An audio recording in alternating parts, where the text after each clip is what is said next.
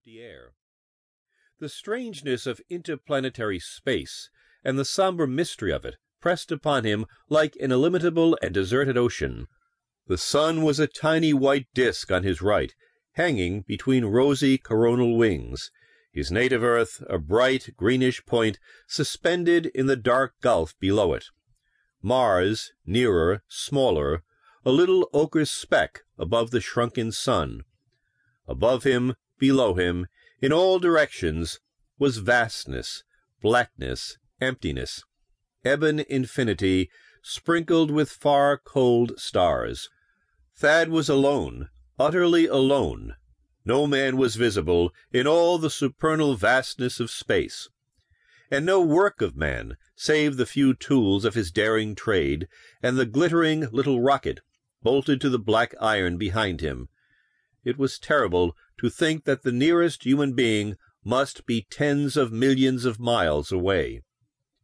On his first trips, the loneliness had been terrible, unendurable. Now he was becoming accustomed to it. At least he no longer feared that he was going mad. But sometimes. Thad shook himself and spoke aloud, his voice ringing hollow in his huge metal helmet. Brace up, old top. In good company when you're by yourself, as Dad used to say. Be back in Helion in a week or so, anyhow. Look up Dan and Chuck and the rest of the crowd again at Comet's place. What price a friendly boxing match with Mason, or an evening at the Teleview Theater? Fresh air instead of this stale synthetic stuff. Real food in place of these tasteless concentrates. Hot bath instead of greasing yourself. Too dull out here. Life. He broke off, set his jaw. No use thinking about such things, only made it worse. Besides, how did he know that a whirring meteor wasn't going to flash him out before he got back? He drew his right arm out of the bulging sleeve of the suit into its ample interior, found a cigarette in an inside pocket, and lighted it. The smoke swirled about in the helmet, drawn swiftly into the air filters. Damn clever, these suits, he murmured. Food, smokes, water generator, all where you can reach them, and darned expensive, too. I'd better be looking for pay metal. He clambered to a better position, stood peering out into space, searching for the tiny gleam of sunlight on a meteoric fragment that might be worth capturing for its content of precious metals. For an hour he scanned the black, star strewn gulf as the sputtering rocket continued to drive him forward. There she glows! he cried suddenly and grinned. Before him was a tiny glowing fleck that moved among the unchanging stars.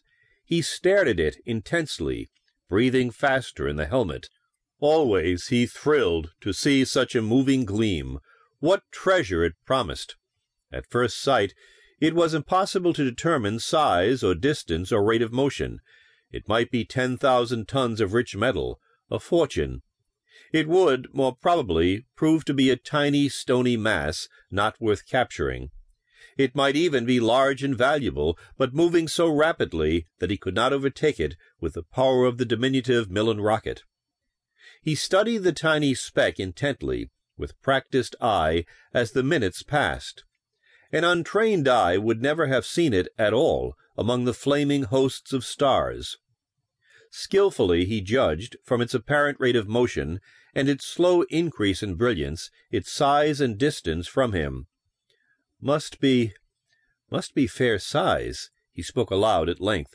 A hundred tons, I'll bet my helmet, but scooting along pretty fast. Stretched the old rocket to run it down. He clambered back to the rocket, changed the angle of the flaming exhaust to drive him directly across the path of the object ahead, filled the magazine again with the little pellets of uranite, which were fed automatically into the combustion chamber, and increased the firing rate.